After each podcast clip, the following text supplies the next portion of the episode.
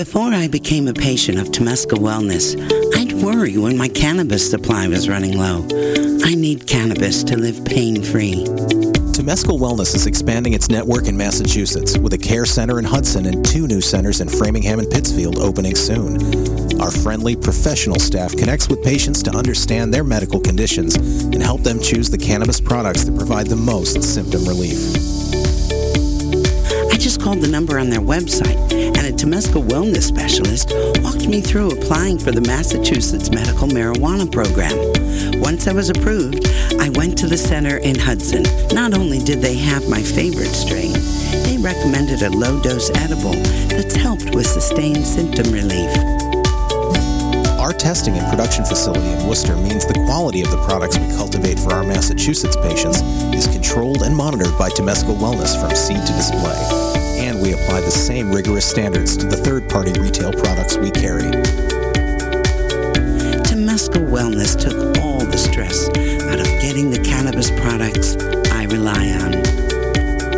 Visit ma.temescalwellness.com to learn more and get connected to the Massachusetts Medical Cannabis Program. Temescal Wellness, quality cannabis for a better quality of life. Hey, I'm Pat P. And I'm Adam Willis. I'm just Johnny.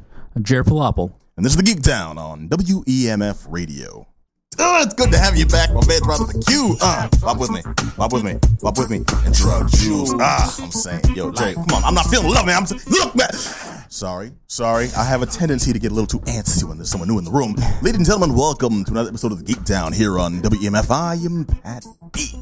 In the house, we have my main man, my homeboy Supreme, looking a little serious tonight. Black very Adam serious, very serious. Patrice, how you doing, my friend? I'm doing Looking okay. dapper as always. Oh, thank you, thank you, thank you very mm. much. Thank you. It's, it's an old time.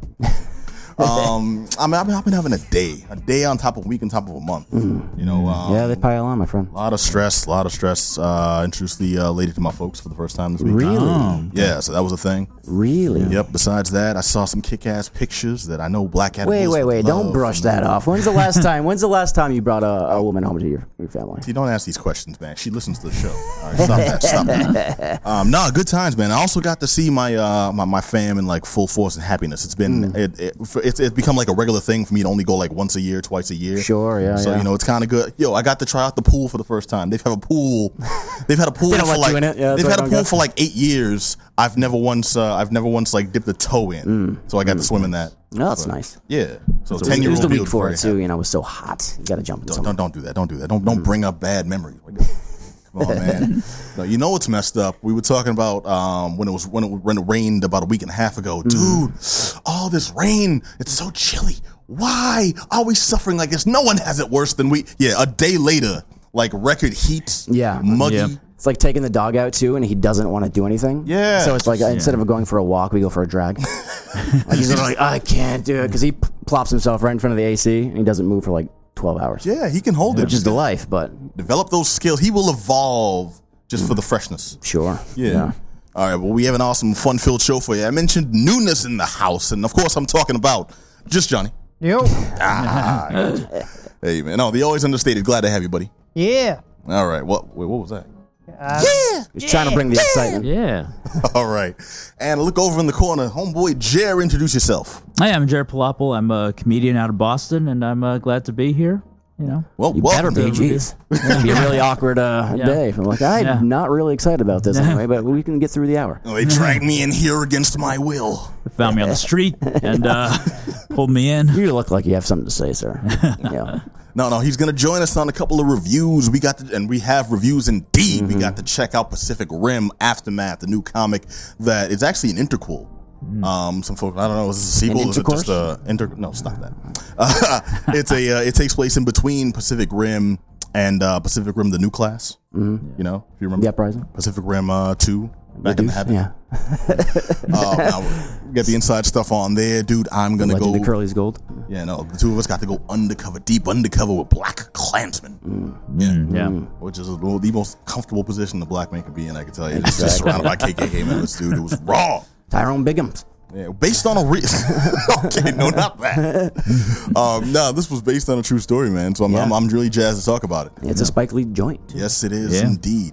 Um, and we all know he's known for being, you know, under, under, understated and demure. With Right. His, so, he usually uh, doesn't so- have anything to say in his yeah, films. so hopefully Yeah. we'll see if the message came through. uh, dude. Also, Johnny, you finally get to talk Chasm. Yeah, Chasm, a game that's been in the makings for like five years. It got kickstarted like four years ago, and uh, it finally released. Yeah, dude. 2013 to 2018. Yeah. Okay, talk about like you know uh, edging. Yeah, yeah. All right. I don't know what that means, but yeah. All right, we'll, we'll, we'll, we'll, we'll, we'll let you break it down later on. And dude, not to be outdone, the Meg The Meg. Oh my god. with uh, John. He's uh, Adam's personal fitness trainer, Oh Jason Statham. Yeah. I Uh, hate sharks so much. I'm no, you would love this movie. You would love this movie. I'm telling you, when I saw the preview come up at the beginning of the Avengers, Mm-hmm. like I had to cover my face like a child. Like that's how terrifying Wow. sharks are. Oh, it's It's all awful. shark movies. All shark movies. Wow. Started with Jaws, of course. That's what did it. But like, it is so bad. Like if I'm in the middle of a lake and someone does dum, like I'm getting out of the water. That's how bad it is. Wait, wait, wait. So is that why you never watched any of the Sharknado movies? No, that's not why. I just thought they were trash.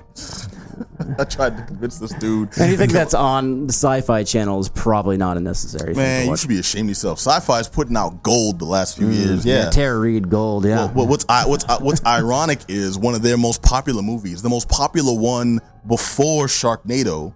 Um, that was actually uh, popularized for being act- good despite the ridiculous schlocky um, uh, uh, uh, subject matter. Mm. Was uh, was uh, the Megal- Shark Attack for the Megalodon? right. Yeah. Uh-huh. So now we're we talking talk about about another Ghost movie Shark last week? megalodons. No, you talked about Ghost Uh, Shark yeah, last I, week. I mentioned it anyway. what was it? You brought up that scene with the kid on the slip and slide. There's a kid on a slip and slide, and he goes into a shark's mouth. But as he's going into it, a ghost shark appears and eats him. Yeah, the concept of the ghost shark is the ghost show. You can't stop. Yeah. Not even death can stop Haven't a seen- shark. haven't seen the whole film, but if it's anything like that one clip, it's. I think I'm smelling Oscar. Oh, it is. It is. It is the hottest of garbage. um, but we're talking about the Meg, starring Jason Statham. Uh, movie just came out in theaters, dude. I am actually pretty excited to talk about this because, believe it or not, spoiler, it didn't suck. And we're not talking Oscar spoiler, caliber, but you see something like The Meg. It's about a giant shark. I wonder how much can it possibly. You know what? It was actually entertaining. I'll tell you why in a little bit. But for now, I want to talk about Pacific Rim Aftermath. This is a comic I got to check out. Jerry, you also got to peep this bad Yep, boy. Yeah, yeah. Mm-hmm. Read all six issues. All right. Okay. So let me ask then, what do you know about the uh, Pacific Rim, uh, well, franchise now? Uh, I loved the first movie. Yes. And I never got around to seeing the second. I, I think think that's most people. Never. Okay. I so- think like the Guillermo del Toro not being the director was such a bummer. Sure, like, yeah, I just absolutely. couldn't really like find myself getting out there, which is crazy because the first one I like enjoyed so much. Oh Like, yeah, dude. When he grabbed that tanker. I know. And then just like dragged it through the streets, and then he's like, "Oh, you go just going to your ass now? Oh, you don't gonna get." Yeah, Some of it's so ridiculous, but I enjoyed myself so much Yeah. watching. Yeah. it. It was so I like I remember when the movie ended, Mm-hmm. I looked over to the friend I was watching with. I was like, that was I'm so pumped. I want to cry. And then I felt my face and I was crying. And I was crying. what is this? Discharge. Oh, this is so good. Yeah. And when this dude jumped in the air, and then we've been watching robots fight giant sea creatures Yeah. uh, for the past hour, and it's like, how can this possibly get any better? And he pulls out the robotic sword. I'm, Yeah. I'm It's like, fooching. Yeah, yeah. It's like, I needed it. Couldn't walk straight for the next twenty minutes. It was it was, it was amazing.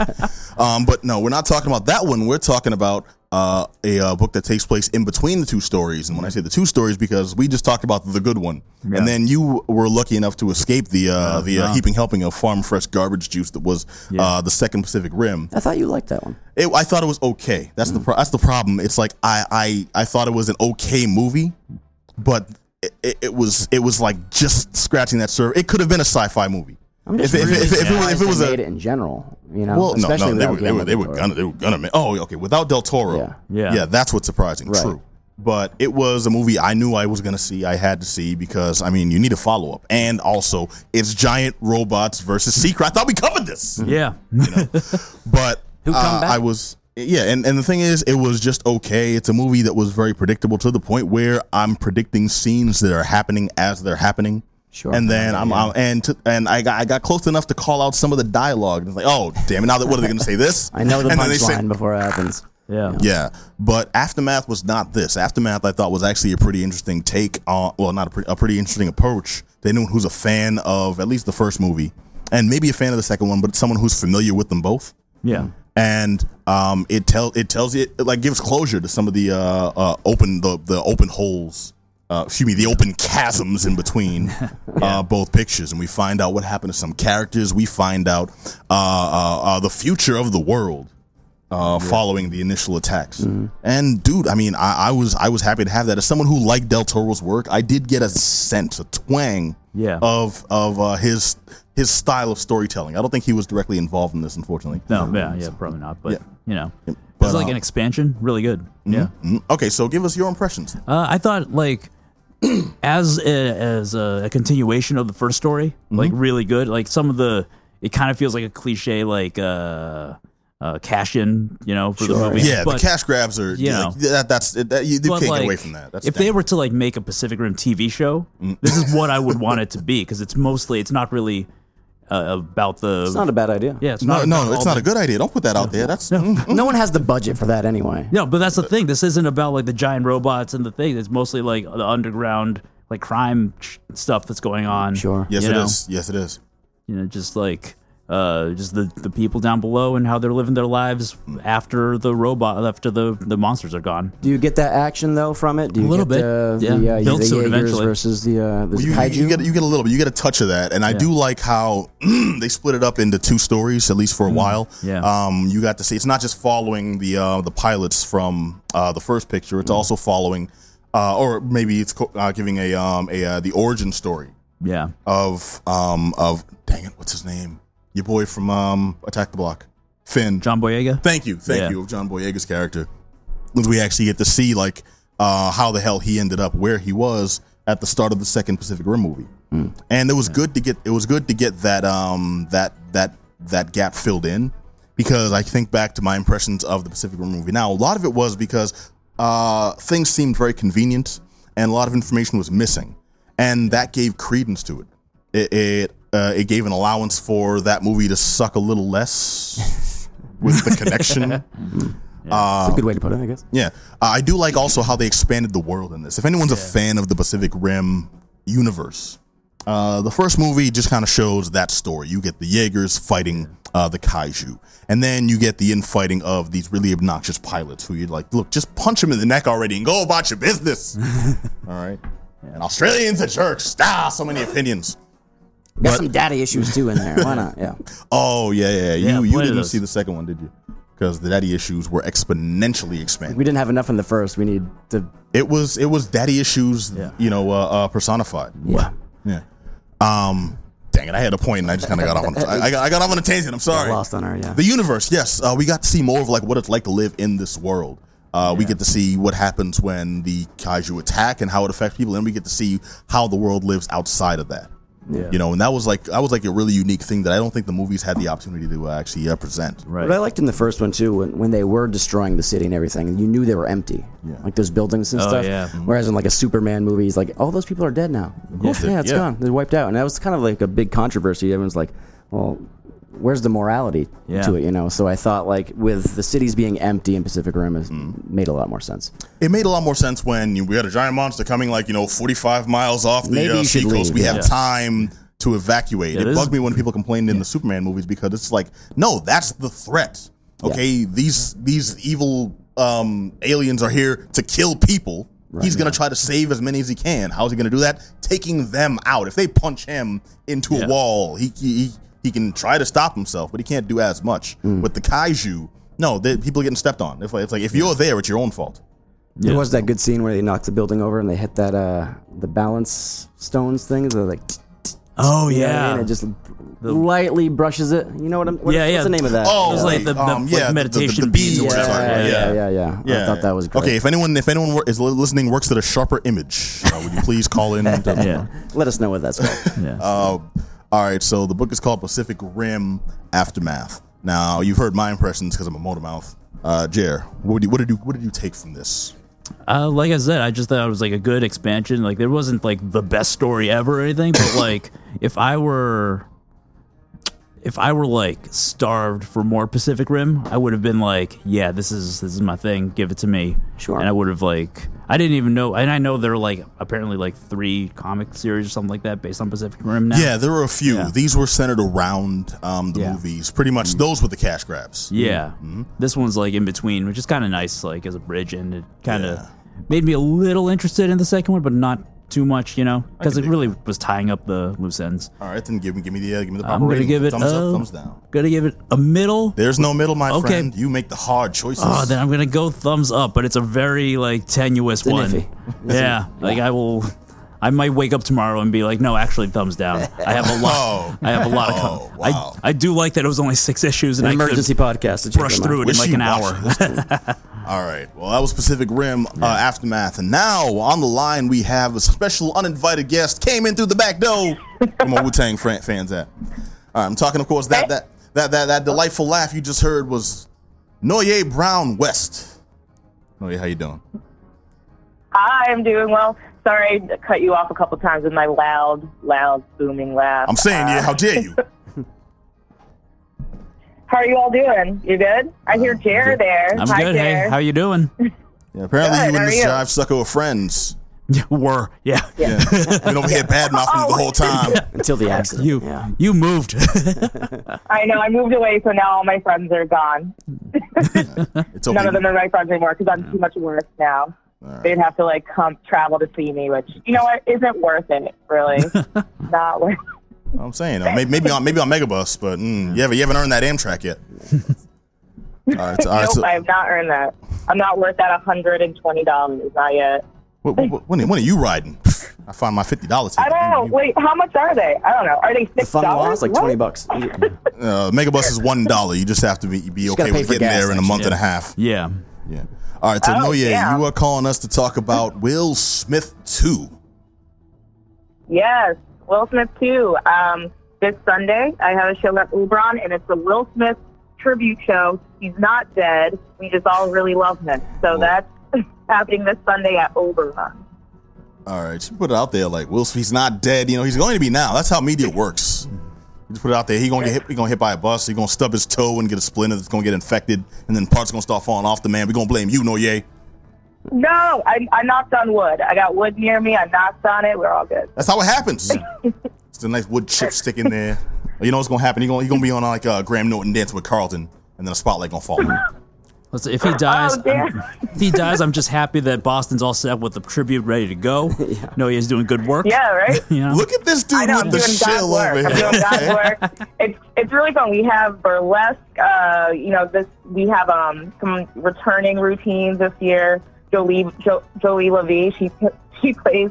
Sorry, I'm having trouble. She plays the uh, original Aunt Viv, or as we're calling her, the good Aunt Viv. She's going to do good that uh, epic scene. You guys know the one. Yeah, y'all hate, you ha- hating on the light skin. Look at you, Yes. Red. Bo- I like I like Red Bone on Viv. Stop. Yeah. And uh, we have we have comedians that have done late night sets, uh, have been on Conan. We have Lamont Price. He's a local. He just won Best of Boston. Oh, yeah, my man. Uh, We Yeah. have Rob Hayes from The Tonight Show. We have Chanel Ali from MTV. She's on Girl Code. And we have Alyssa Alduki. She's like a, a big time producer in Philly. She uh, actually she hosts a bunch of game shows down there, which is oh, that, awesome. I can't wait. I heard she's going to be rapping. So rapping. that's going to be great. Wait. And uh, we have Benji Bombay. He's a favorite in the burlesque world. We have uh, Dark and Stormy. And I'm going to give you a hint at what Dark and Stormy is doing, too. He's doing, do you guys remember the scene where Will Smith and um, his friend Ty, they come in to the house and Yes. it's like Velvet is in? Oh, come on. You remember know that scene? shouldn't show it. Oh, yes, I know Yeah, exactly. exactly. I know exactly what, what scene you're talking about. Damn, you know the song and everything. Of Damn, course. Who, who are you talking So- to? You forgot what show you Dark called into. Going to be doing that. Last year we had some amazing routines from Femme Brule, but Sassy, and Maggie Garcia. And Sakatumi couldn't join us this year, but she was in them too. Hmm. And they are doing like a brand new routine this year. So I'm really excited to see that. Nice. Yeah. Nice. On a quick, quick side note, you know, Jerry, I got I've got one of those shirts from that uh, from that first print episode. Oh, nice. You know, the black one with yeah. the triangles and stuff. Yeah, yeah. Yeah, Nice. I haven't been able to wear it in years because you know it's been long out of style. Doesn't mean I don't own it proudly. You You should you should come to Will Smith, and we have a dance competition. And if you just got up on stage with that shirt on, you might just win the dance competition. You Oh, wouldn't even have to move much That's a good because that one. shirt Oh. would just catch the wind. You know, like it would just be moving. Don't think I won't. you. Don't think I won't. No one, no one has more jean vests that are four sizes too big than me. I mean, come on, come on now. No, no, no. That, that man, that man's style pretty much like saved me in high school. That's how I got through. All right, you talking about dance competition now? Come on now. I'm hoping if it's not part of the show, someone in the competition will get up. Dun dun.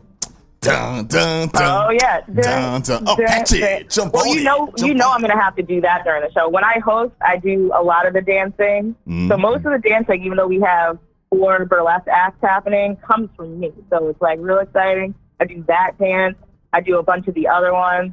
There's lots of um, there's lots of references to the Fresh Prince. I think and to his like acting and his discography. So we're definitely gonna be hitting you with like just the two of us.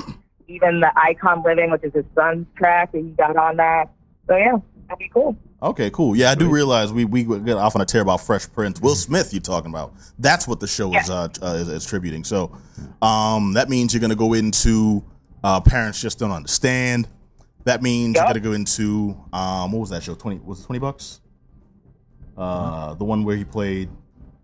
Oh dang it! That show. Oh yeah. Uh, I'm, I'm looking at Adam because he's the film dude and he, he went cross-eyed. so- yeah, uh, no, no, no. I mean, that's a deep cut. That is a deep cut. I, I know. That's what I'm But trying. yeah, we're going in for some deep cut. I'm just I'm just Obviously, showing we can't off. I'm cover sorry. Everything. This is me showing off. You know what, Adam? Tell the truth.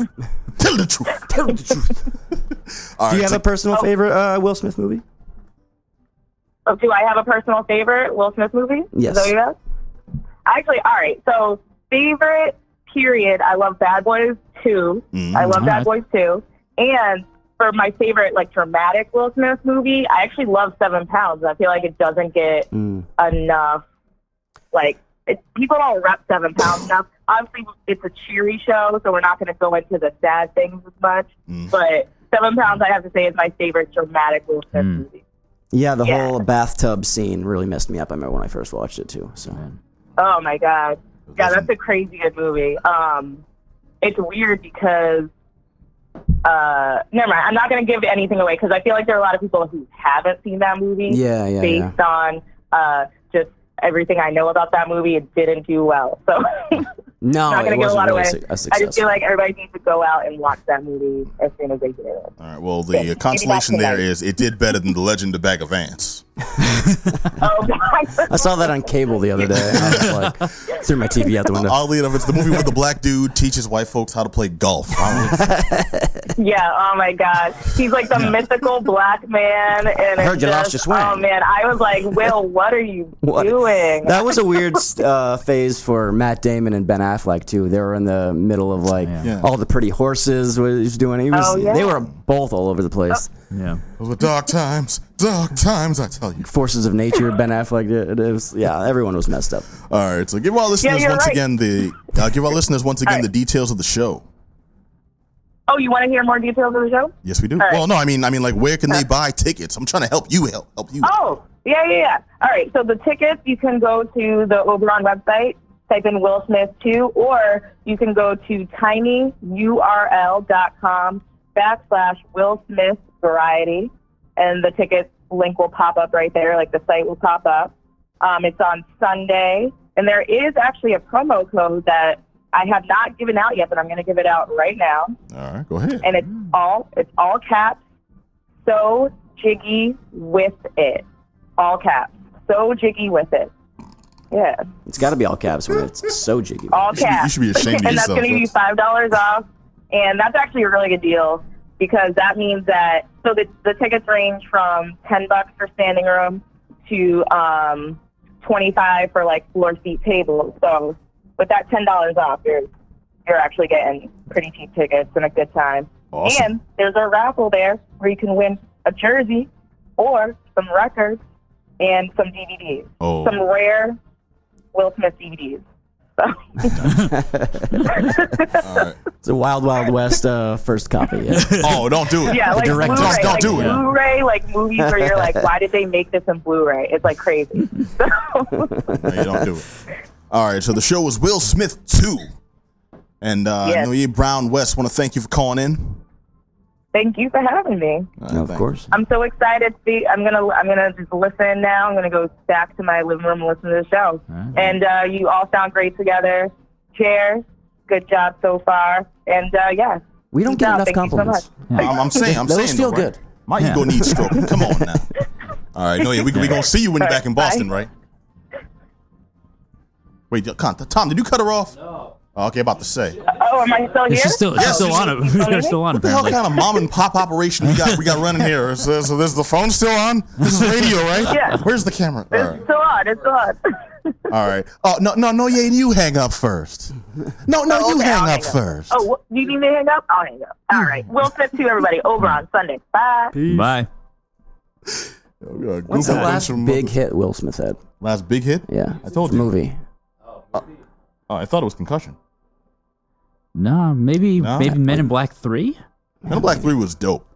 What about the um, one with this kid? that They was go to a planet. After That Earth? was a big Talking about bomb. After Earth? Earth. Yeah. After Earth? Talking about like a very successful movie. he said. Yeah, I don't know. You're talking about after. I saw After Earth 17 times. and it told Fear sold you can 18 control. tickets. Yeah. Oh man. All right, no, uh, Men in Black Three may be the one. Um, it was the shiz. Yeah. All right, Josh Brolin. Josh Yeah. Brolin. Josh Brolin doing big things. Speaking of Josh Brolin, I'm not. Speaking. All right, no. No, you're not. No, actually, I'm going to kick it over to just Johnny because my Yep. man, you got to play an interesting game that's got a bit of a backstory. You want to hit us up with the info on Chasm? Yeah, Chasm. So as I said earlier, the game was a Kickstarter thing. It uh, finally, finally, finally released on PC, and from what I saw online, it looks like it, they don't say it directly on their website, but apparently it also released on PS4 and the PS Vita. Although I'm not too sure certain on the PS Vita front. You can buy it right now. It's twenty dollars. Uh, the game plays like a uh, it plays like a Super Nintendo game that uh, just came out and has some interesting elements inserted into it. Something that's been a modern day uh, sort of resurgence is the roguelike style of gameplay. So this uh, in these styles of games, uh, what one of the big key features is that the worlds that you're navigating through, the levels or what have you, are procedurally generated. So that every time you, uh, in a traditional roguelike, every time you die, the world is going to get randomized again. The map or the level itself is going to get randomized again. So what you encounter uh, as you're exploring through it changes up every single time. See, one thing Uh, that gets me is that mechanic is one that I really dig, and it's great in adventure games. But if they did like a racing game, you know, or even like an FPS, Oh, it would not work Uh, in a racing game. it would, it'd be great in a racing game. It'd be terrible in a racing game. It'd be amazing in a racing game. The track changes every time to be awesome. they have that. Uh, it's a mode in F Zero X where you can play the X Cup and it randomly generates racing track. No, race no, I'm for talking. it. I'm talking real racing. Sorry, I was taking pot shots. Called Death, Death Race. Yeah. so uh, Chasm, so it has that, except that instead of randomly generating every single time you die or every single time you sort of leave the the dungeon part and you go back to the hub world, then you go back to the dungeon, like Diablo does that, where it'll uh, randomly generate uh, the levels even if you've left it for a while and return back. In this one, it's persistent, so it gets randomly generated once. So your play session is very unique uh, for you because it got randomly generated for you, and you're not every time you die or every time you sort of go into the dungeon, go back to the hub world, back into the dungeons to explore some more, it's all still the same. The map will not change. Uh, so for that entire game session, until you beat it, it's going to be the same map. And one of the core, one of the other core things about this is that it works in a way that a uh, they incorporated Metroidvania style elements, uh, and what that is is really item gating in game design where uh, you prevent the player from being able to progress further in the in the map or in the level until they acquire a certain item or a certain power up that allows them to traverse or unlock new parts of the world itself. Wait, but And- how is that different from like old school, um, old school action adventure gameplay? Because that's how usually they blocked off uh, different parts of the uh, different parts of the maps. Yeah. Yeah, and that that's what this is. This plays very much like a 16-bit Super Nintendo style uh, Metroidvania-ish game, except that your world map is and and the dungeons themselves are randomly generated uh, for your play session. So if you try to compare notes with someone else, well, you're not gonna get anywhere because uh, they're where they have l- found certain things or fought certain enemies is going to be different from where you encountered them. Wait, so that means when I try to do a walk, uh, follow Adam's walkthrough uh, to succeed, Yep. you know, the ultimate heights, because we know the ultimate gamer right here is the one who who has those tidbits of information. Uh, it's it's completely worthless. It is completely worthless. So Adam, it, Adam it will have encourages- wasted all of his time. Yeah. I'm saying, come on, Adam, I trusted you. It'll be the first time. There are some things Or the that are persistent across multiple play sessions, and that is sort of the items that you encounter in order in order to unlock further parts of the dungeons and the world itself and the levels themselves.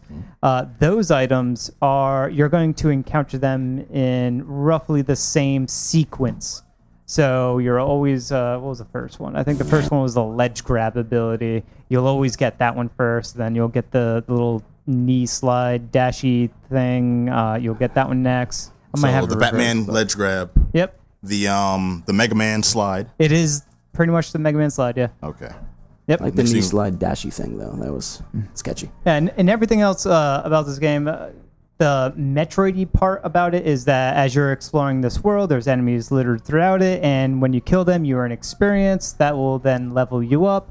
Uh, but you're not getting any new powers or abilities. You're just really getting stat increases.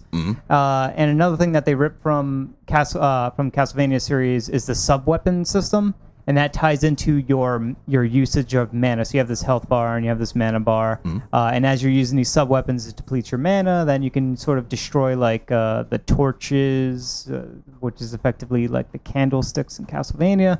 Uh, Wait, to so sort of it- get some mana back. Uh, So is this the clever use of those mechanics, or is this just parts blatantly ripped off? Uh, it is clever use, but you know the the problem with this game is that they took an exceptional, well-established sort of uh, game design, which is the Metroidvania game design, and they took it in a direction that c- it has worked before. There was another game way back in the past called Rogue Legacy that did this same thing, except in Rogue Legacy, every time you die, the castle that you're going through gets randomly generated. So that one like was always a, yeah. So it's always a fresh experience as you're going through it, and it was hard, and you were dying a whole lot, but it was different every single time you went through it. In this one, it's the same thing. It's a little bit easier, but there's also like some imbalances. Uh, the enemies that you're encountering are pers- randomly generated in place and things like that, and the rooms are essentially handcrafted rooms that are now randomly assembled together to make the world the world map sort of uh, fit well with one another. But the problem is that these types of games require a more handcrafted approach in how these zones, the bigger zones, so they'll have uh, um, in these types of games, they'll have like sections of the world map, and they'll label this section as according to a certain theme. In this one, the first section you come across is the mines. The next one is the catacombs. So, how these major sections of the world uh, connect, integrate with one another, is very. It, it's not well designed. It and the maps themselves don't show the connections very clearly between the two. So it's it's disjointed as well. And I Damn. After and- five yeah. years, you think they've gotten it right. I'm, I'm, I'm, I'm saying, man, ways is a thing. Yeah, it's uh, it's just a uh, it's a victim of its own crime of doing this type of procedural world generation. It works. It's more it's more impressive in the fact that it works. That you have procedural world generation with item heavy use of item gating gating. That is a very impressive technical feat in game design. But uh, the problem is that what is designed, the levels themselves, are not interesting. And when you have a game like this coming out uh, with another game that's somewhat similar, it shares some some Metroidvania elements. Uh, very much a roguelike, though, going heavy into ra- random generation. A game that just came out, Dead Cells, and it does everything so well, so much better than this one. It's just it's just weird and almost unfathomable that that this game that's been in development. I know it's a very very small team compared to uh, the Dead Cells team, but it's just so much more bland to play and to sort of explore and go through, both in pretty much every single aspect. The combat is more bland. The exploration more bland. Well, the wait minute, wait a minute, wait a more bland. Now, is this is it mediocre by uh, comparison to Dead Cells, or is it mediocre on its own, and Dead Cells is just a thing that exists? it's mediocre on its own. If I had to compare this game to any the worst of the worst of the Metroid or Castlevania games, this is by far the worst one. Damn. This wait, is- wait, whoa, wait! Don't say anything you can't take back, Johnny. no, I that I that holds true. Like this, I would rather play Metroid Two on the Game Boy than play this game. And that is not the You that is- offended Pat with that Yeah, it's That is these are these are these are hard words, man. it's it's just the blandness Yeah. and the uh, the way things are put together. You're sort of encountering the same room over and over again, and the formula doesn't really change up too much. The some of the boss battles aren't super well designed in in a way uh, in a way of balancing in a way of what is required of you to respond. It's it's just uh, like the sub weapons, which is s- supposed to be a very ho- huge core component of this game, uh, ends up being completely useless in this game. Uh, and I've tried to sort of get it to work, and I think I found uh, the the secret wes- recipe, but I'm at it, it's end game now, and and this entire like subset of combat was completely pointless for the um, pretty much the entirety of the game. it's kind of a bummer, dude. Five Yeah. years So down what's, the what's, drain. what's the proper verdict? Yeah, uh, you know, for twenty dollars, I was trust me, I was very much looking forward to this game. It's getting a thumbs down though because it's not You call it because the, the game worst, is yeah. bad. It's Yeah. not a bad game. It's just a bland game, and there is better stuff out there. That's why it's getting a thumbs down. All right, you heard it here on the Geek Down. Should have been a racing game. All right, so that was Chasm. Uh, that was Chasm. It's actually available now on PS4, on Steam. You said Nintendo And Switch, uh, not- 3DO, no, ZX not the Spectrum. Switch. It might um, be you on said the PS Atari 5200. No, Uh, not not that either. Bummer. Yeah. All right, It's so, twenty dollars, and you know if it hits a major sale, maybe pick it up. all right. Oh, still maybe pick it up. If it hits a major sale, Uh, free, oh, yeah. and if you have nothing else to do, if there's Yeah. no other better games to play, which is all right. that's unlikely. There are a lot of roguelikes out there now. Yeah, there are. Yeah. if you don't have some vegetables to eat, if you don't have some homework you could be doing, Sure. yeah, you don't have a spanking to get. Easy. All right. So, all right. So now let's talk about some happier news. The Clan. yeah. No. Um. I got to check out Spike Lee's latest joint. Now this is Spike Lee's um adaptation. Adaptation. Spike Lee's uh, iteration of uh the movie was damn, damn it. The uh, the book is a memoir of the Black Klansman. And it's by Ron Stallworth. This is the book that came out in 2014. Uh, the true story of a cop who, uh, as uh, as as part of the Colorado Springs police force, infiltrated the Ku Klux Klan back in the 70s. And dude, it is a it is a raw and powerful story. And he's not then- white. And he's not. Yeah, that's the that's the, he's Right. a, a black guy. Yeah, One might say he's a black One might say. one might he say is. he's one of them there Negroes. I wouldn't say that, but You wouldn't. You better not say that. Like Tom, lock the door.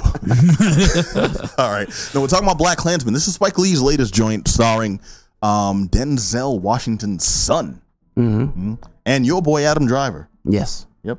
it's doing good stuff. Yeah. No, Adam Driver is uh, very impressive these days, man. I started off not liking him because he was on this show Girls, just playing the most Yeah. unlikable. I think a a-hole lot of ever. people had that, Yeah, you know, attached to him. But he started working with fantastic directors and doing really good mm-hmm. work. You know, mm-hmm. isn't that Jim Jarmusch movie that I liked a lot? He was the uh, one. He was the one saving grace of that piece of crap. Yeah, I remember that. hated that movie so much. I know you did. Wasted John Goodman.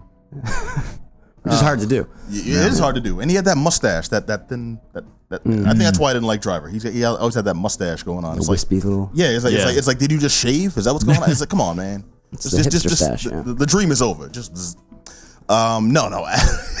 I'm sorry. He did Logan Lucky too, which I which I Oh yeah, that I movie. know. That's a good Love one. that movie. Yeah. Yep, no, Adam Driver's done good stuff, and this is no exception. I was actually very impressed with him in Black Klansman. He plays a guy who's actually Jewish, infiltrating the Klan. So it's not just we're watching him uh, get the feed from uh, his partner, who is, who is from his black partner, and it's like, okay, well, here's how they'd react. Yeah, yeah. And I'm just in a room in a room of white guys. I don't see the the, the danger here. It's like, no, dude, they're, they're against you Yeah. too Yeah. and there was a lot of um, really tense moments. that As you'd expect, I suppose. Yeah, that seems like a well, pretty. yeah, and see if you can and see if you can follow me on this. For a lot of this, I forgot it was a Spike Lee movie. In what way? In a good well- way, or Well, Spike Lee is all, often very handed, excuse me, very heavy-handed in his presentation of issues, and then the way he presents action and storytelling is very specific. he always has those It's never specific straightforward. shots It's that he never. uses too. Can I ask you? Did he do that like dolly shot where it's like Yes, from the he- front and he walks? Yeah. I Yes, love, he did. I love when he does that. Yeah, I will when tell it you, works. I, I hate when he does that. really? I love Well, it, because yeah. because now it's kind of a, okay. First of all, let's talk. Let's let's tell tell what the movie's about. Jay, you want to break it down? Uh, it's about a cop who uh, goes undercover and joins the uh, KKK, basically. Um, How does that happen? Is, is the first question. Well, it's in the 1970s, and as part of one of his first assignments, he's going to take down this this uh, up and coming chapter of the Klan. It's Colorado Springs. David Duke's coming to town, and things are happening. He's also trying to prove himself. He's he's not a man with a chip on his shoulder, but he is a man who's um, not really getting uh, the prestigious cases. sure. You know, he's not really getting all the respect from his uh, from his comrades. he's there. a rookie, and he's the first black uh, officer for. I was gonna say, that does police yeah, race yeah. have anything to do with that? he wants to make an impression, and the Yeah. first uh, opportunity is this huge opportunity uh, where he's got this concept to inter, in, uh, inter, uh, blah, blah, blah, infiltrate the Ku Klux Klan. So does he take it more as in, like I can make my name this way, or is it something that really inspires him because it's like close to home? You know, now that's where there's some conflict because I got the sense that that's how he started off. And Jerry, you can uh, you can feel free to contradict me here. Yeah. I got the sense that he started off with just that I'm going to make my name and I'm going to really do something big, and then it became more of a crusade as he went along. yeah. In between, he he goes on uh, undercover as like someone checking out um, a former Black Panther speaking, and like I think Mm-hmm. that radicalizes him a little bit. But I think mo- uh, at the the reason he wanted to be undercover in the first place was to put in, make a name for himself, Like a and, career you kind of know, move. Yeah, I get you. I also have to um, call out the the uh, the, uh, the guest stars in this. Uh, Spike Lee's known for having uh, occasionally, like you know, a prominent black figure. You know, uh, the historical um, legends in his pictures every now and then. And Harry Belafonte pops up in this one out of nowhere. Interesting. And I did not expect that. No, yeah, 'Cause- especially because the movie itself is one of its comedies. This isn't like really heavy-handed, I, and I think might be my favorite Spike Lee movie now. wow, Really? Uh, yeah, What did it beat out? It beat out 25th Hour. 25th Hour, I thought was just a marvel that's of just like movie. actors stretching themselves, and even the director. Like it's a very un-Spike Lee esque story, and I thought he did a great job with this. This is Spike Lee kind of returning to uh, his um, damn it, kind of returning to things that are in his wheelhouse, but not directly Spike Lee. This wasn't a funny story, but he add, he used humor cleverly. yeah. You know, um, it's it's really tense. It's a cop drama at times. It's uh, okay. Is there any like at buddy small moments? uh, it's a, buddy cop elements to it? yes and no. yeah, like There- a little bit. Yeah, there are cops that should be buddies, but they're like, "No, I just work with you. What the hell? What am I gonna do with this? Yeah. I got I got a life." So what's the relationship like with uh, Adam Driver and uh, With Adam Driver, it starts out as pretty much, and again, this is just my interpretation because nothing was blatantly spelled out, but he's just like, "This is my coworker. He's new. I'm gonna give this guy a break when no one else will." is there any racial tension between them? Not really. I didn't get any racial No, tension not between really, them. yeah. Uh, Driver is a Jewish uh, figure who wasn't raised Jewish, uh, didn't have like that deep tie to the religion.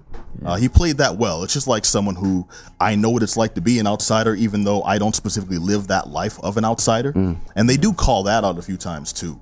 Um, that's where those Spike Lee isms kind of came back in. Yeah. And I'd like to say they, oh, well, you know, they came creeping in every now and then. You didn't see it now. Spike Lee's gonna smack you in the face with this message every time Yeah. subtlety is not in the man's category. It's not in the man's uh, uh, uh, lexicon. But that didn't hurt the film. You know, and one of the and I said before the show, I thought you would really enjoy this, uh, Adam Black, Adam Willis specifically. Um, No, I thought you would really dig this because it showed a lot of growth in the character developments. Uh, Spike Lee's characters are usually um, usually one dimensional. It's like this guy is always this guy. This guy is always this guy. We actually got to see change in the performances. Yeah. You know, and and that's not really something we're accustomed to in Spike Lee's work. And I, I've mentioned Spike Lee's name specifically a lot because you tend to expect certain things from a Spike Lee movie. Yeah. Right. You know, Jungle Fever, Do the Right Thing. You get characters like you get Come on, characters Gator, like do the dance. yeah, like your boy Sam Jackson. Yeah. Come on, mama, let me get it. Let me get it. Let me get it. I'm gonna get it. I'm gonna get it. He's the scariest crackhead ever. Ever. Yeah, you thought you hated Sam Jackson in uh in uh in Django. Mhm. Does not hold a candle to his crack. Yeah. Uh, that, not this movie. I'm getting off point. Yeah. Uh, what I'm getting at is you've come to expect a certain style from Spike Lee, and a Spike Lee movie usually means specific things. And I didn't get a Spike Lee movie from this. I got I'm watching a movie, and it wasn't until the very end. it wasn't until the very end where I'm like, oh yeah, no, there's Spike. But I okay. want I want a Spike Lee movie. well, you you know I mean? at, So- at, at the end of this, you get a Spike Okay. Lee Yeah. movie. He, he he reminds you. Remind me, what's the uh, what's the war film he did? It was about the uh, the Buffalo Soldiers. Do Oh, you remember God. like that? Like I was really disappointed by that because it wasn't a Spike Lee movie. Had really no semblance of his filmmaking style. Really, I thought it was just a really a, a, a poor film, and I was really surprised by. Well, being a But bad film and being a non Spike Lee film are two different things. If you're looking specifically, But they're both bad style- and not his style. So. Okay, so you know that, that that's two different things, but that's both fair arguments. Hmm. But if you're looking for a movie that's uh, that's just um, pretty much like rife with all his uh, all his tropes, you know, you can Yeah. you can see his mannerisms all over the script. Then that's something I think might be problematic because I think, uh, especially with movies like Black Klansman, he's trying to extend beyond that, and he can't help but fall back into it sometimes. I mean, Yeah. I, I, I, I'll spoil something right right now for you. I uh, kind of spoil something right now for you. Uh, he throws in a lot of protest footage, um, which has a powerful Like actual it- it- footage, too? It's Yeah. actual footage Yeah, that's yeah. making a powerful statement, but it's at a point in this. It's at a point in in the in the story where it's like, I, I, I was probably ready for this elsewhere, Mm. but putting it here is just really skewing my view of like this overall picture. You know. Yeah. I remember Yeah. they used the actual footage of uh, Senator McCarthy in Good Night and Good Luck. And they asked people what they thought about the movie. They're like, "Yeah, but the guy that played McCarthy was a little bit over the top." I'm like, "Yeah, that's the real guy. it's actually him. He's that psycho." Yeah, I thought that was always a funny tidbit. Oh, crazy people. No, I'm, I'm just bringing up the um uh the page real quick because I want to get some names. John David Washington, that's uh, Denzel's son. Yeah. We were talking about this before the show too. Um, gave a great performance. I actually really really liked him in this. I don't think I've seen him in anything before. I, I, I think I, I mean, he looks familiar, but I don't know. yeah. he- I mean, he looks kind of like Denzel. That's why he looks A little familiar. bit, yeah. You don't really. He's in that, isn't he? In uh, the HBO show uh, Ballers. He might be. I he might be. He might be. Yes. Uh, yes, he is. Good, yeah. good, good Sorry. call. Look at this Yeah. he catching. All right. Um, I'm, I'm, I'm impressed with him because I'm impressed. I'm, I'm mostly impressed with him. I'll say, I'll say one thing that really, really, really irked me in this, but uh, his performance was he comes across as someone who he really is ambitious, but he's got that pride at the beginning where they're like, "Look, this is going to happen to you. People are going to be in your face. You're going to have to swallow that." And he's like, "I am." but he does a good job of just like powering through. Um, one one thing I don't like is later on in the movie when they're like, okay, you've been talking to these guys on the phone this whole time, Yeah. but they're gonna know your voice. So if you ever come across them in like you know face to face, Yeah. you gotta you gotta you gotta learn to change up your voice. And plus, honestly, you speak a certain way. He's like, what do you what do you, what do you, what do you, what are you what are you talking about? he's like he's like, well, you know, you you do speak a little more proper than the average, you know. And he's like, well, I I, I mean I, I speak two languages. You know, I I I, I speak. Uh, with with with diction, with cadence, with uh, you know, with a vocabulary, and I can also speak jive when I need to. I'm like, okay, cool. Well, when he needed to, he never that never came out anyway. Where was Yeah. the jive you were talking? about? I heard jive. I was promised jive. I need jive. Yeah. Don't worry, I speak jive. Yeah. got in his got in Yeah. his got in his face. He's like he's like, well, um, or um, um, or let me tell you something, there, buddy. That's that's that's that's not Yeah. what they had in mind.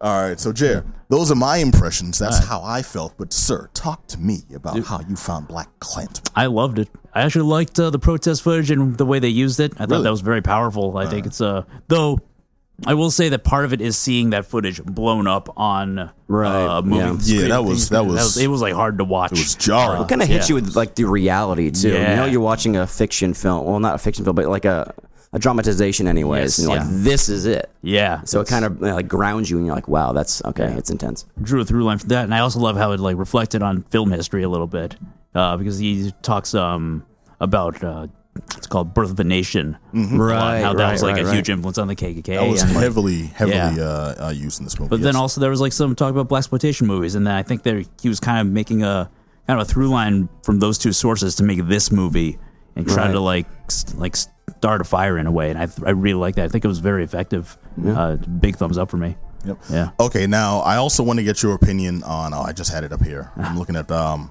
I'm, I'm skeeving on Laura Harrier here. She was Patrice. Oh yeah. in the movie, and uh, she was great. But I want to get your opinion on Oh, dag nabbit! I just had it here. Uh, Ryan. Um, dag.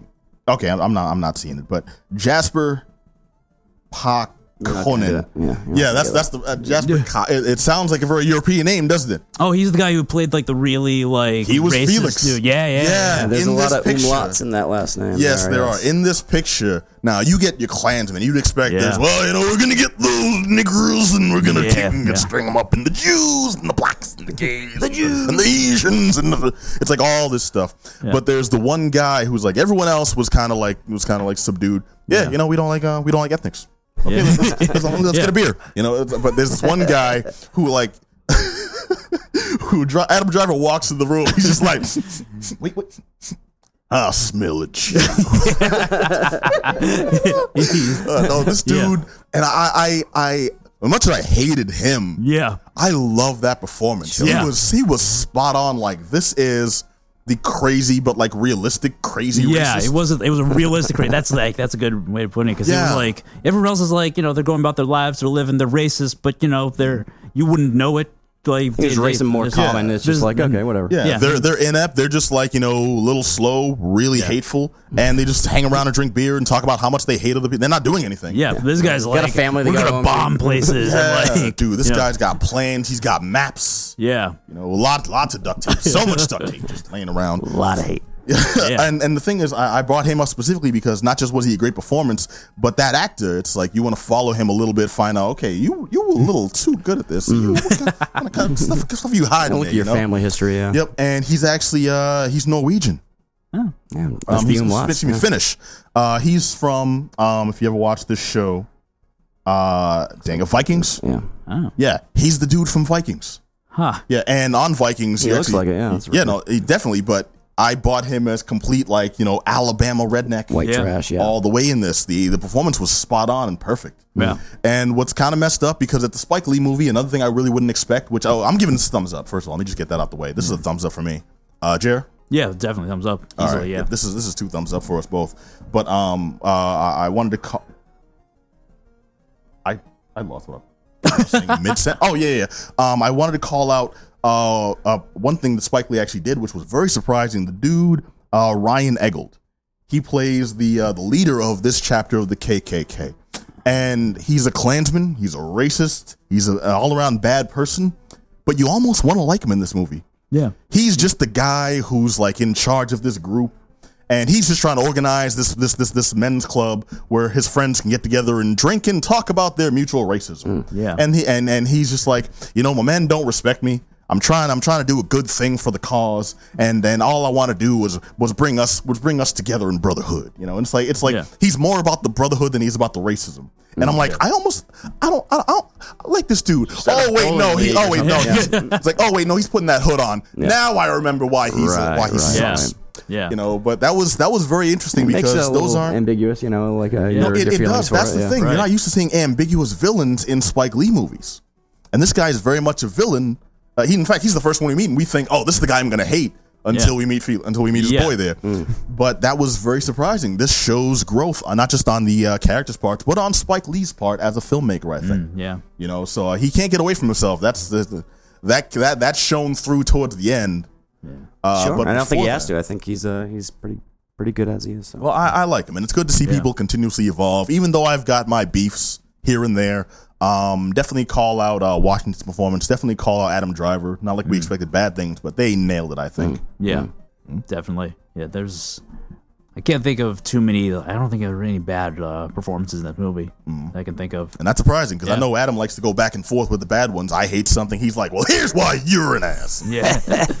Yeah, Um, but no, the movie's called Black Klansman. It's out in theaters right now. It's by Spike Lee, starring uh, John David Washington. Hopefully, we'll see more stuff from him. Adam Driver and Laura Harrier, and Jasper Pääkkönen. I can't pronounce the name, but look out for this dude. He's frightening.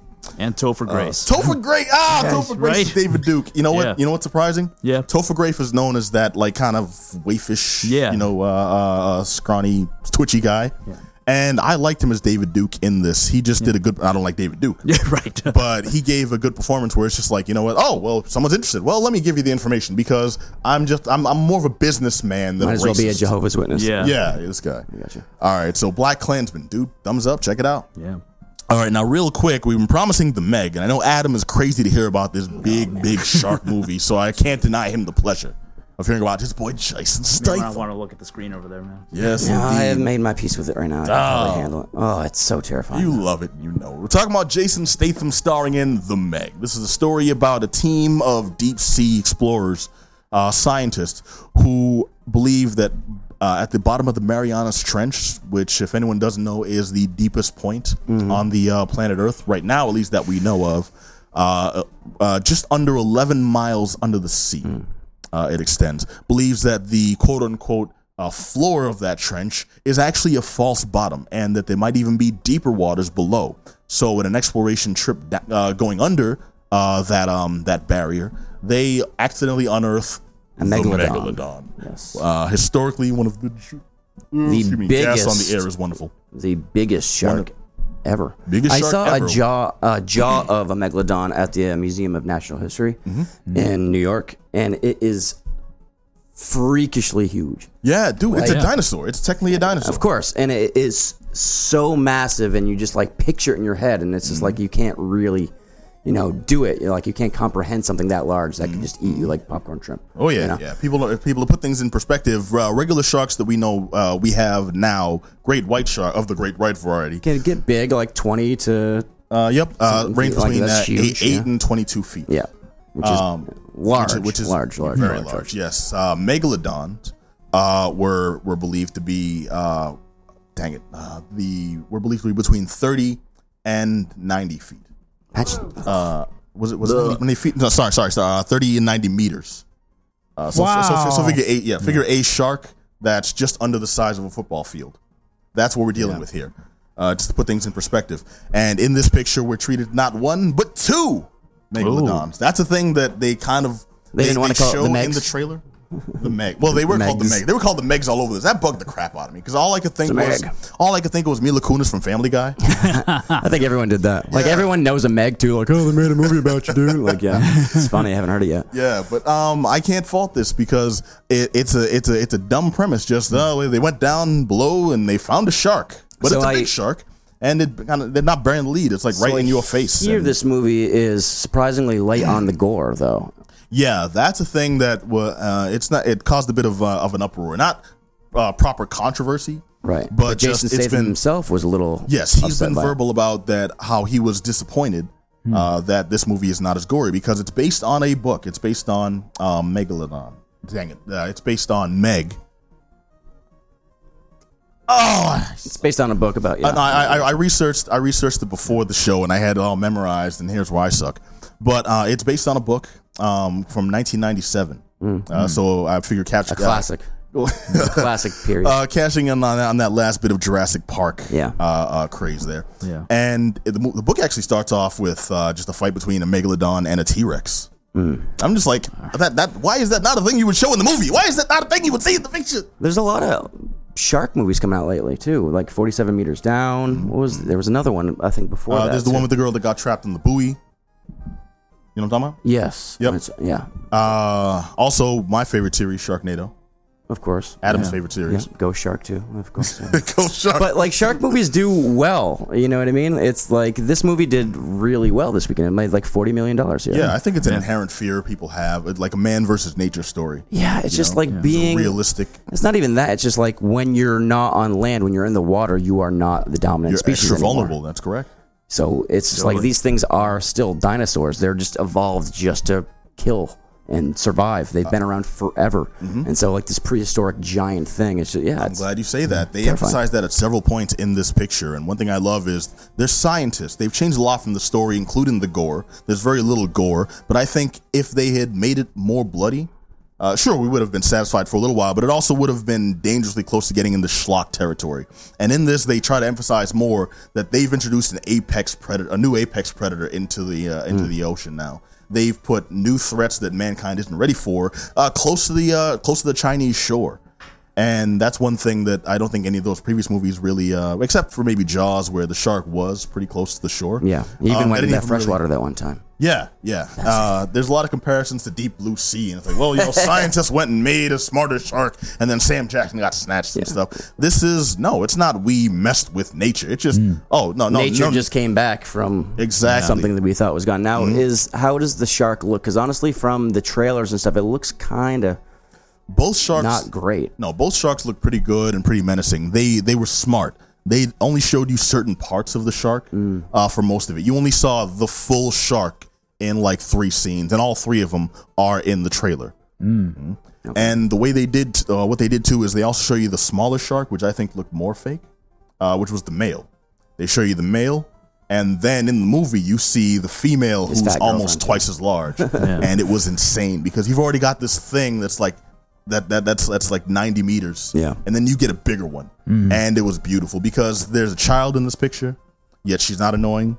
There's a love story in this, yet it's not hokey, it's not sappy, it's not for well, it was a little forced. A little bit, right? It was a little forced because it just seems like okay, if this was anyone but Jason Statham, no one, no, no woman falls in love with a man like this. Like you know, mm, mm, there's, there's like there's like work involved. But then I forget it's Jason Statham. So it's a you know, megalodon. yeah, he's got those abs going on. he's got those abs and that accent, just like it's catnip. So, is did it leave itself open for more Meg action? It did not, but I, w- I wouldn't be surprised if this movie does well enough. They'll find some way. You know, it's like right well, now we on opened up, its way to being- Megalodon. Now suddenly there's a giant squid coming out. You know, It's on its way to being one of Warner Brothers' biggest movies of the year. I hope so because it's not a serious movie. No, you know, really. it, it, it, it it approaches every trope uh, that these types of monster disaster movies can make. Sure. Uh, uh, yet it somehow does them unoffensively. You know, so that it's it's not perfect. It's not gonna blow your mind, but it's not a movie you'll regret paying to see. Okay. You know, it's just like I want a big shark movie. I want to see sharks like you know eat people. I want to be kind of humorous. I want to be kind of scary. Uh, it's got all of those, but it's also not like I don't know what, what it's. It feels safe. Are the scares It's like, like jump scares too, like popping out like everything? Like No, and I did expect that too. Um, I expected it to be. I expected all that biz, all that BS, and the only time that they kind of approach that isn't for a jump scare. It's to um, really show, I guess, magnitude. And this is just my my assumption. This is to show the magnitude of the megalodon. And it's a shot. It's a shot you see in the trailer when the little girl is just watching in the in the um in the underwater tube, and then the giant jaws just come out of nowhere, and they keep getting bigger and bigger that I think is one of the only times they really did that. Uh, that like soul suspending. That's just to show uh, the sheer size of this thing. yeah. Yep. The story itself, I mean, there's really not much to tell uh, that would give much away. It's an it's a uh, crew underwater. Um, shark attacks. The crew gets above water. They like, well, we have to stop this shark, and then that's it. Besides that, there's a um, there's a single dog in the movie that's like the smartest dog ever because Oh, everyone else is dogs. like, well, everyone else is like, oh man, it's a what's that? Is that something in the water? We better investigate. Shark's like, the dog's like, mm, mm, I'm getting the hell out of here. way smarter than Got that dog go. Milo from the mask. Oh, so it's it's uh the Meg. I'm giving it a uh, I'm giving it a thumbs up with the caveat that I'm giving it a thumbs up because it's just an enjoyable, safe movie. You know, Not it's, the it's, meh. it's not. Yeah, oh, you know what? That was actually. Yeah, I, it think is, I it stole is that from rare that I'll else. give you one of those. I, I'll give uh, even, rare? even even Come stolen. That was yeah. I mean I mean come on, you're not the pun guy. Johnny's the pun guy. Yeah. he said proudly. Punishment. Oh jeez. All right, but no, it's uh it's the Meg. I'm giving it a thumbs up, dude. It's um it's an interesting picture. It's a good performance by it's a great performance by Jason Statham. Uh, I was kind of hoping at some point we'd see him punch a shark in the face. He did a lot of damage to it, but he didn't he didn't specifically punch it, and that would have been awesome. Uh, besides that, Gotta wait for Meg 2 with Vin Diesel. oh, dude, yes, Vin Diesel rides the shark. If they make it, I want royalties. I can't wait to see it now.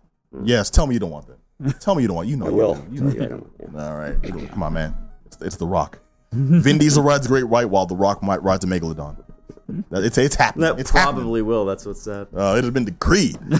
all right, this has been the Geek Down here on WEMF Radio. I want to thank you all for joining us for another action-packed, fun-filled show. An awesome time. I want to thank Jer.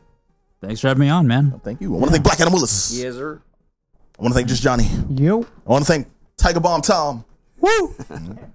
And I want to thank you, awesome listeners, for joining us. You can catch us every Monday nights right here on WEMFradio.com, but also you can watch us at twitch.tv slash The Geek Down. See these smiling faces. Also, find us on Facebook at slash The Geek Down, or uh, find us on Twitter and follow us there at, at The Geek Down. Also, you can find us on SoundCloud, Geek Dash Down. Hit us up at geekdownradio at gmail.com. If you heard anything tonight you want to chime in on, tell us how much you love Megalodons. Let Adam know you're not alone, my friend. Can't be alone. It's terrifying. terrifying. All right, and go to geek-down.com for all the good stuff there, and all those links I mentioned are in the are in the uh, the about me section. Whew. Until then, I want to thank you all for joining us. Like I said, and we'll catch you all next Monday night, same bat time, same bat channel. But until then, be excellent to each other. Peace. Before I became a patient of Temescal Wellness, I'd worry when my cannabis supply was running low. I need cannabis to live pain-free. Temescal Wellness is expanding its network in Massachusetts with a care center in Hudson and two new centers in Framingham and Pittsfield opening soon. Our friendly, professional staff connects with patients to understand their medical conditions and help them choose the cannabis products that provide the most symptom relief. I just called the number on their website, a Temescal Wellness specialist walked me through applying for the Massachusetts Medical Marijuana Program. Once I was approved, I went to the center in Hudson. Not only did they have my favorite strain, they recommended a low-dose edible that's helped with sustained symptom relief. Our testing and production facility in Worcester means the quality of the products we cultivate for our Massachusetts patients is controlled and monitored by Temescal Wellness from seed to display. And we apply the same rigorous standards to the third-party retail products we carry. Temescal Wellness took all the stress out of getting the cannabis products I rely on. Visit ma.temescalwellness.com to learn more and get connected to the Massachusetts Medical Cannabis Program. Temescal Wellness, quality cannabis for a better quality of life. Are you a band or artist in need of an hourly rehearsal space? We have what you need. Here at the Sound Museum Soundstage in Brighton, Massachusetts, we have a back line of drums, amps, 32 channel PA, and most of the gear you will need to get your show on the road. Our stage lighting and pleasant atmosphere makes for the perfect place for any artist to get creative, and you will love our competitive prices. So call Mary Lee at 617-909-9338 or email us at magicroomrentals at gmail.com. Come rock out with us at the Sound Museum Soundstage in Brighton, Massachusetts. Call 617-909-9338 or email us at magicroomrentals at gmail.com and book your time slot today. www.uglyduckstudios.com. If you ready, that's on you.